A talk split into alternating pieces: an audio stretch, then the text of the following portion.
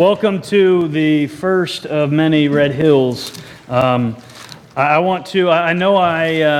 talked a few weeks ago when we did this little pilot program of Red Hill of what it was, but I kind of want to just give a recap real quick of what it is that we're going to be doing. And I want to do that by just giving you the mission or the vision of what Red Hill is. I'm sorry, did I interrupt you? Greg.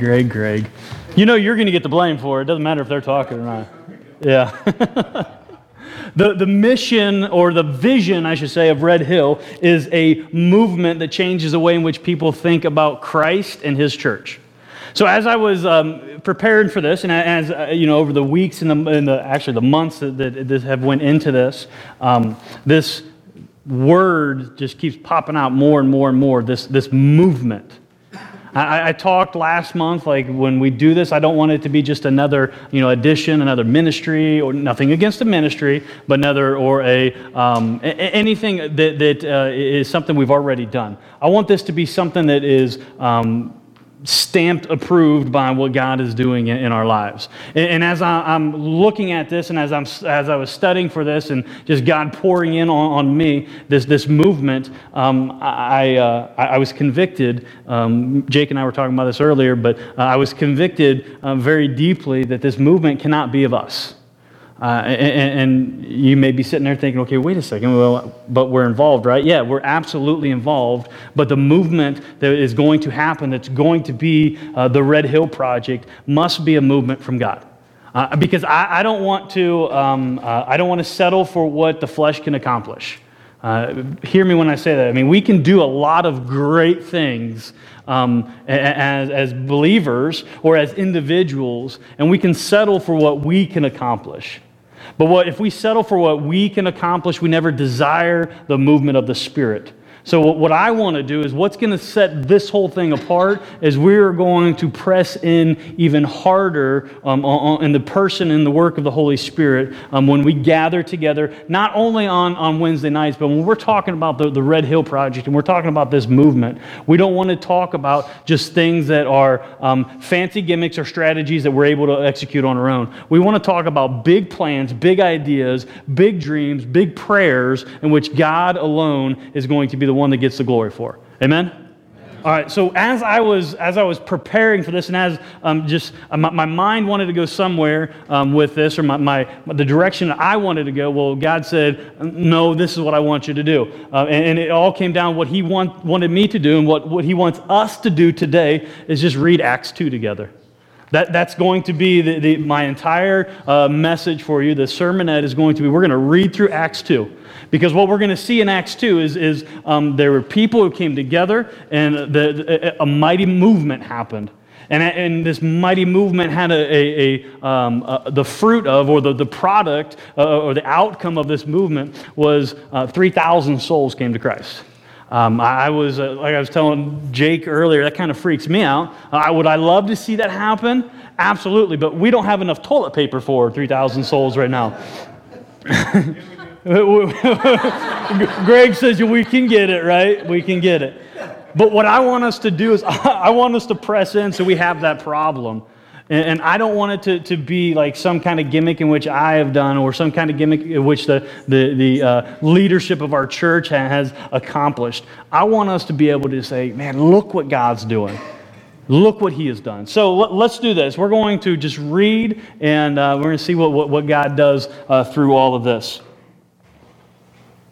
When the day of Pentecost arrived, they were all together in one place. I know I'm going to try to get through this, but look at that. They were all together in one place. There was a commonality between them. They weren't just scattered all over the place. They came together in one place. We know the reason they were in one place, and we know that up until this point they didn't have the boldness in which they're going to have here in a few verses. But they were all together in one place. I think that again, that is paramount for us as believers in Christ to understand that it is very important that we come together in one place. Granted, we do life out there, but we have to come back together in one place. Why are we to come together in one place? Because we're to stir one another up. That's what Hebrews tells us. It says, and suddenly there came from heaven a sound like a mighty rushing wind. Now let me say this. It was a sound like a mighty rushing wind. This is not like they were sitting there and all of a sudden their toupees are getting blown off and everything. It was a sound of a mighty rushing wind. It was something that was very, very, very noticeable. If you have a background like me, and you're raised in the Baptist tradition, right now we're kind of getting antsy because, okay, we're starting to talk about the Holy Spirit, we're going to talk about divided tongues of fire, and we're going to talk about people speaking in tongues. Just hold on a second. I'm anxious enough for us all. That's why I'm worshiping, right? We're supposed to worship instead of worry. That's why we're worshiping. And it says, and it filled the entire house where they were sitting, and divided tongues of fire appeared to them and rested on each one of them. And they were all filled with the Holy Spirit. Understand, up until this point, they were not filled with the Holy Spirit. And why is that important to note? Well, because we know that they all scattered when Jesus was murdered. And we understand that they did not have the boldness until they're filled with the Holy Spirit. It says, and began to speak in other tongues as the Spirit gave them utterance. This is where those of us raised Baptists and we're like, okay, whoa, okay, make sure you define tongues. Now, I'm not even going to do that because the Scripture speaks. Now there were dwelling in Jerusalem Jews, devout men from every nation under heaven.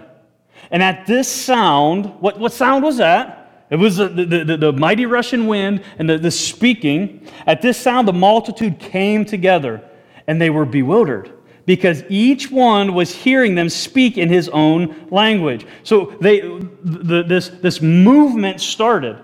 This movement wasn't as if, okay, Peter's sitting there, and he looks over at John, and he kind of winks at him, and he looks over to Bartholomew, and he gives him a little, like, you ready for this? And they start doing all this.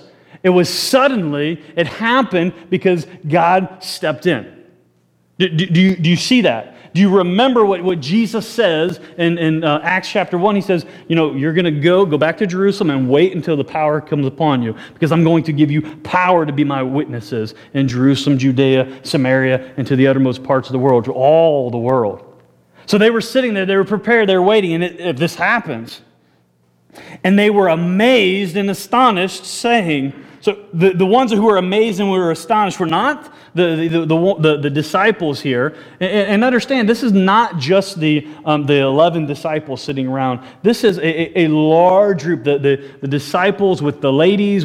There was probably 100 or 20 or so, if not more, in this gathering that the divided tongues of fire were upon. And it says that though they were amazed and astonished, that those who were hearing, not the disciples, but those who were hearing the disciples speak. And not all these who are speaking are not all these who are speaking Galileans? And how is it that we hear, each of us, in his own native language, Parthians and Medes and Elamites and residents of Mesopotamia, Judea and Cappadocia, Pontus and Asia, Phrygia, whatever, confident and fast, right? Phrygia and Pamphylia, Egypt, and the parts of Libya beyond or belonging to Cyrene, and visitors from Rome, both Jews and proselytes, Cretans and Arabians. We hear them telling in our own tongues the mighty works of God. Don't let that go past or just kind of come in your ear and just kind of just float around. Let it come in and sink into your heart. What were they speaking? They were speaking, they were hearing, the words that were coming out of these people's mouths, they were hearing the mighty works of God. It wasn't just a confusion, it wasn't just a cacophony of sound, it was they were hearing the mighty works of God. How are they hearing the mighty works of God? Because the Holy Spirit has now indwelt them, the power has come upon them, and the reaction from the power coming upon them is they're speaking about God. I mean, that I don't know about you, that gets me juiced up, because it's like, okay, I want that power. I'm not saying that you don't, but that's the desire in which we should have. I want that power. I want that power not to make Lee's name great, not even to make this church's name great, but to make God's name great. And you see how that goes. It says, okay, the Holy Spirit came upon them. They had, fire dancing on their heads. Hopefully they didn't have any hair, so it wouldn't singe it. I don't know, right? But the fire was there, and the words weren't, hey, look at, hey, Peter, you got fire on your head. No, they were speaking about God, the mighty works in which he's done. It goes on to say, and all were amazed and perplexed, saying to one another, what does this mean? Oh, and this is a normal reaction. I think I said this on Sunday. Maybe it wasn't in here. Maybe it was in with the Sunday school. I'm not sure. But this is a normal reaction for someone who doesn't understand the cross of Christ. It's kind of like trying to explain the color purple to someone who is blind. How do you do that? They were perplexed here. It says, but others mocking said, and this is another. This is a very irrelevant reaction for some. Others said, they're just filled with new wine. They've been tipping it a little bit too much. That's why they're speaking like this. But it doesn't make any sense because they were making sense. They were speaking with boldness. Granted, I understand that people say that beer and wine and alcohol, whatever, is courage in a bottle. Well, yeah, but this was beyond courage in a bottle. This was a boldness that we know that these men, and there's some women here too, that were killed because of their faith, because of what it is that they're uttering, because of what it is that they're speaking. And here it is, verse 14. But Peter, standing with the 11, lifted up his voice and addressed them. I don't know if anybody else, I'm sure there's some of you are like, okay, this is huge. Huge, right?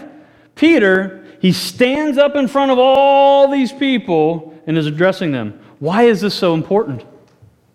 Well, because, yes, he denied Christ. We know, if you back in the Gospels, it talks about how a servant girl came up to Peter on the night that Jesus was kidnapped. He was murdered. He was taken and he was being put on trial. And this servant girl said, "Aren't you with him?" And he says, "Nah, I don't know what you're talking about."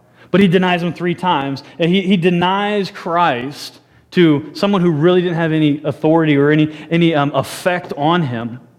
But now he has this boldness from, all of a sudden, is this boldness to stand up in front of thousands of people and address them. Huge, huge. And he says this, "Men of Judea and all who dwell in Jerusalem, let this be known to you and give ear to my words. For these people are not drunk, as you suppose, since it is only the 3rd hour of the day." It's only like 9 o'clock in the morning. They're not drunk yet. It's not 5 o'clock somewhere, right? But this is what was uttered through the prophet Joel. Hear this. Whew, this is awesome. The Spirit comes in, empowers him to start talking, start speaking boldly. What does he do? He quotes Scripture. Don't ever minimize the power of God's Word when God's Spirit's going to move. God speaks to us through His Word. He illuminates His Word with His Spirit. And that in Spirit is dwelling inside of us. So we're talking about, we want those interactions with people that we come in contact with. We want to be able to speak the Word of the words of Christ. We want to be able to share the Gospel. That comes through understanding or reading His Word. Because that word has to be put in, so then the Holy Spirit illuminates it and lets us understand and brings to remembrance so it can come out. This wasn't Peter just all of a sudden, he had no idea about the prophet Joel, and all of a sudden, boom, he was struck by lightning, and all of a sudden, bing, and just started quoting Joel.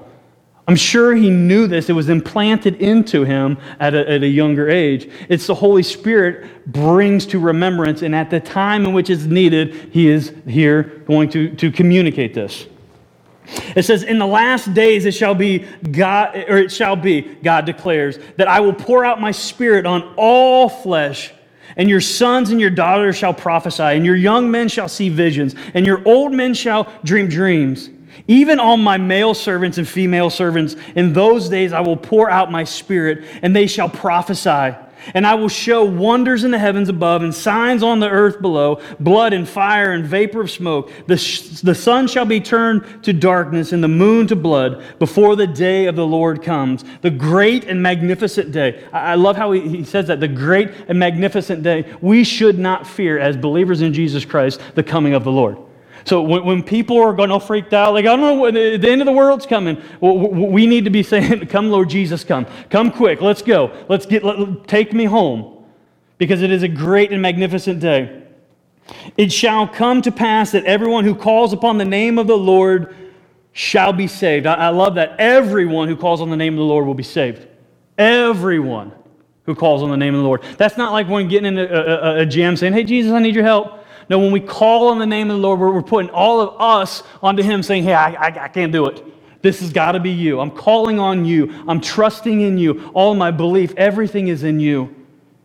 Men of Israel, hear these words. Jesus of Nazareth, a man attested to you by God with mighty works and wonders and signs that God did through Him in your midst, as you yourselves know. So He's saying, you know who I'm talking about. This is no one that is just kind of catching you by surprise. You know exactly who I'm talking about. Remember 50 days ago, the guy that you murdered? That guy I'm talking about. The guy that you tried illegally, that's the guy I'm talking about. This Jesus, delivered up according to the definite plan and foreknowledge of God, you crucified. I love this. This is boldness, right? I can see him. He's pointing his finger. You crucified and killed by the hands of lawless men. God raised him up, loosing the pangs of death, because it was not possible for him to be held by it. For David says concerning him, I saw the Lord always before me, for he is at my right hand, that I may not be shaken. Therefore my heart was glad and my tongue rejoiced. My flesh also will dwell in hope, for you will not abandon my soul to Hades, or let your Holy One see corruption. You have made known to me the paths of life. You will make full of gladness your presence. He goes on, brothers, I may say to you with confidence. I love that. That's what we get through the power and the work of the Holy Spirit, is confidence. Brothers, I may say to you with confidence about the patriarch David, that he both died and was buried, and his tomb is with us to this day. Being therefore a prophet, and knowing that God had sworn with an oath to him that he would set one of his descendants on his throne, he foresaw and spoke about the resurrection of the Christ, and that he was not abandoned to Hades, nor did his flesh see corruption. This Jesus, I love, those are another one of those couple words that just grabs at my soul. This Jesus, God raised up. So he's being very specific. Not another Jesus, this Jesus, okay? This Jesus God raised up, and of that we are all witnesses. We've seen it with our own eyes.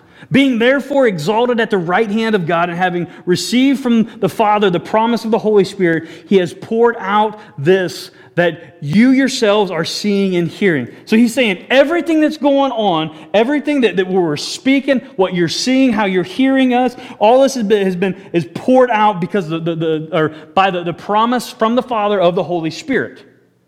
This is all a work of God. This isn't us with eloquent words. Paul talks about that in 1 Corinthians. Like, I didn't come to you with eloquent words or lofty, high speech. I came to you just preaching the cross of Christ, preaching Christ and Him crucified. It says here, for David did not ascend into the heavens, but he himself says, the Lord said to my Lord, sit at my right hand until I make your enemies your footstool. Let all the house of Israel therefore know for certain that God has made Him both Lord and Christ, this Jesus whom you crucified. Now when they heard this, they were cut to the heart, and said to Peter and the rest of the apostles, brothers, what shall we do? They were cut to the heart. These words that were being spoken to them cut them deep. When it means cut to the heart, it's not just like, yeah, I hear it, okay, I got to do something about it. No, it was, they had no other reaction other than to react to this. They were cut to the heart. Brothers, what should we do? And Peter said to them, repent and be baptized, every one of you, in the name of Jesus Christ for the forgiveness of your sins, and you will receive the gift of the Holy Spirit. For the promise is for you and for your children and for all who are far off, everyone who the Lord our God calls to himself. With many other words he bore witness and continued to exhort them, saying, save yourselves from this crooked generation. So those who received this word were baptized, and there were added that day about 3,000 souls.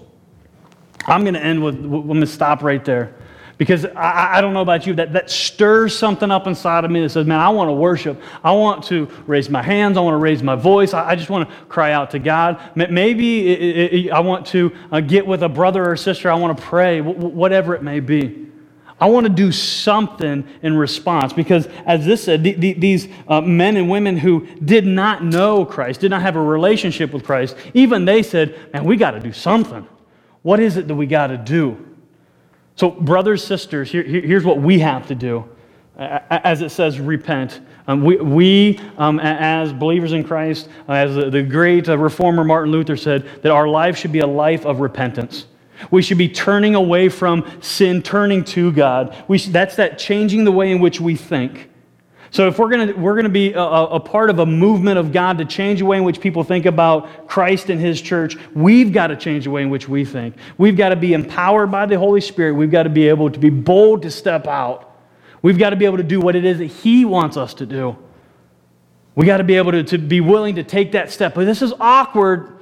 Yes, absolutely it's awkward. But you have the power of the eternal God inside of you. Keep that in mind. Let's pray. Our Father God, once again, we thank you, God. We love you, God, as we enter into this time further of worship, as the songs are played, as we can just be with brothers and sisters, as we can be just gather in your house. God, my prayer is that you're heard, you're seen, you're felt. God, that you move among us. God, that as we sing, as we cry out, it's not where we're worried about what's going on around us. We want to just do our best to worship you in song. God, as we do have the elements for communion, we ask that you bless those elements for those who are going to partake of those. God, I ask that your name is sought after. God, I ask that any movement that happens, that you get the glory. But we ask that we could just be empty vessels for you. You fill us up with your Spirit. Lord, we pray this in Jesus' name. Amen.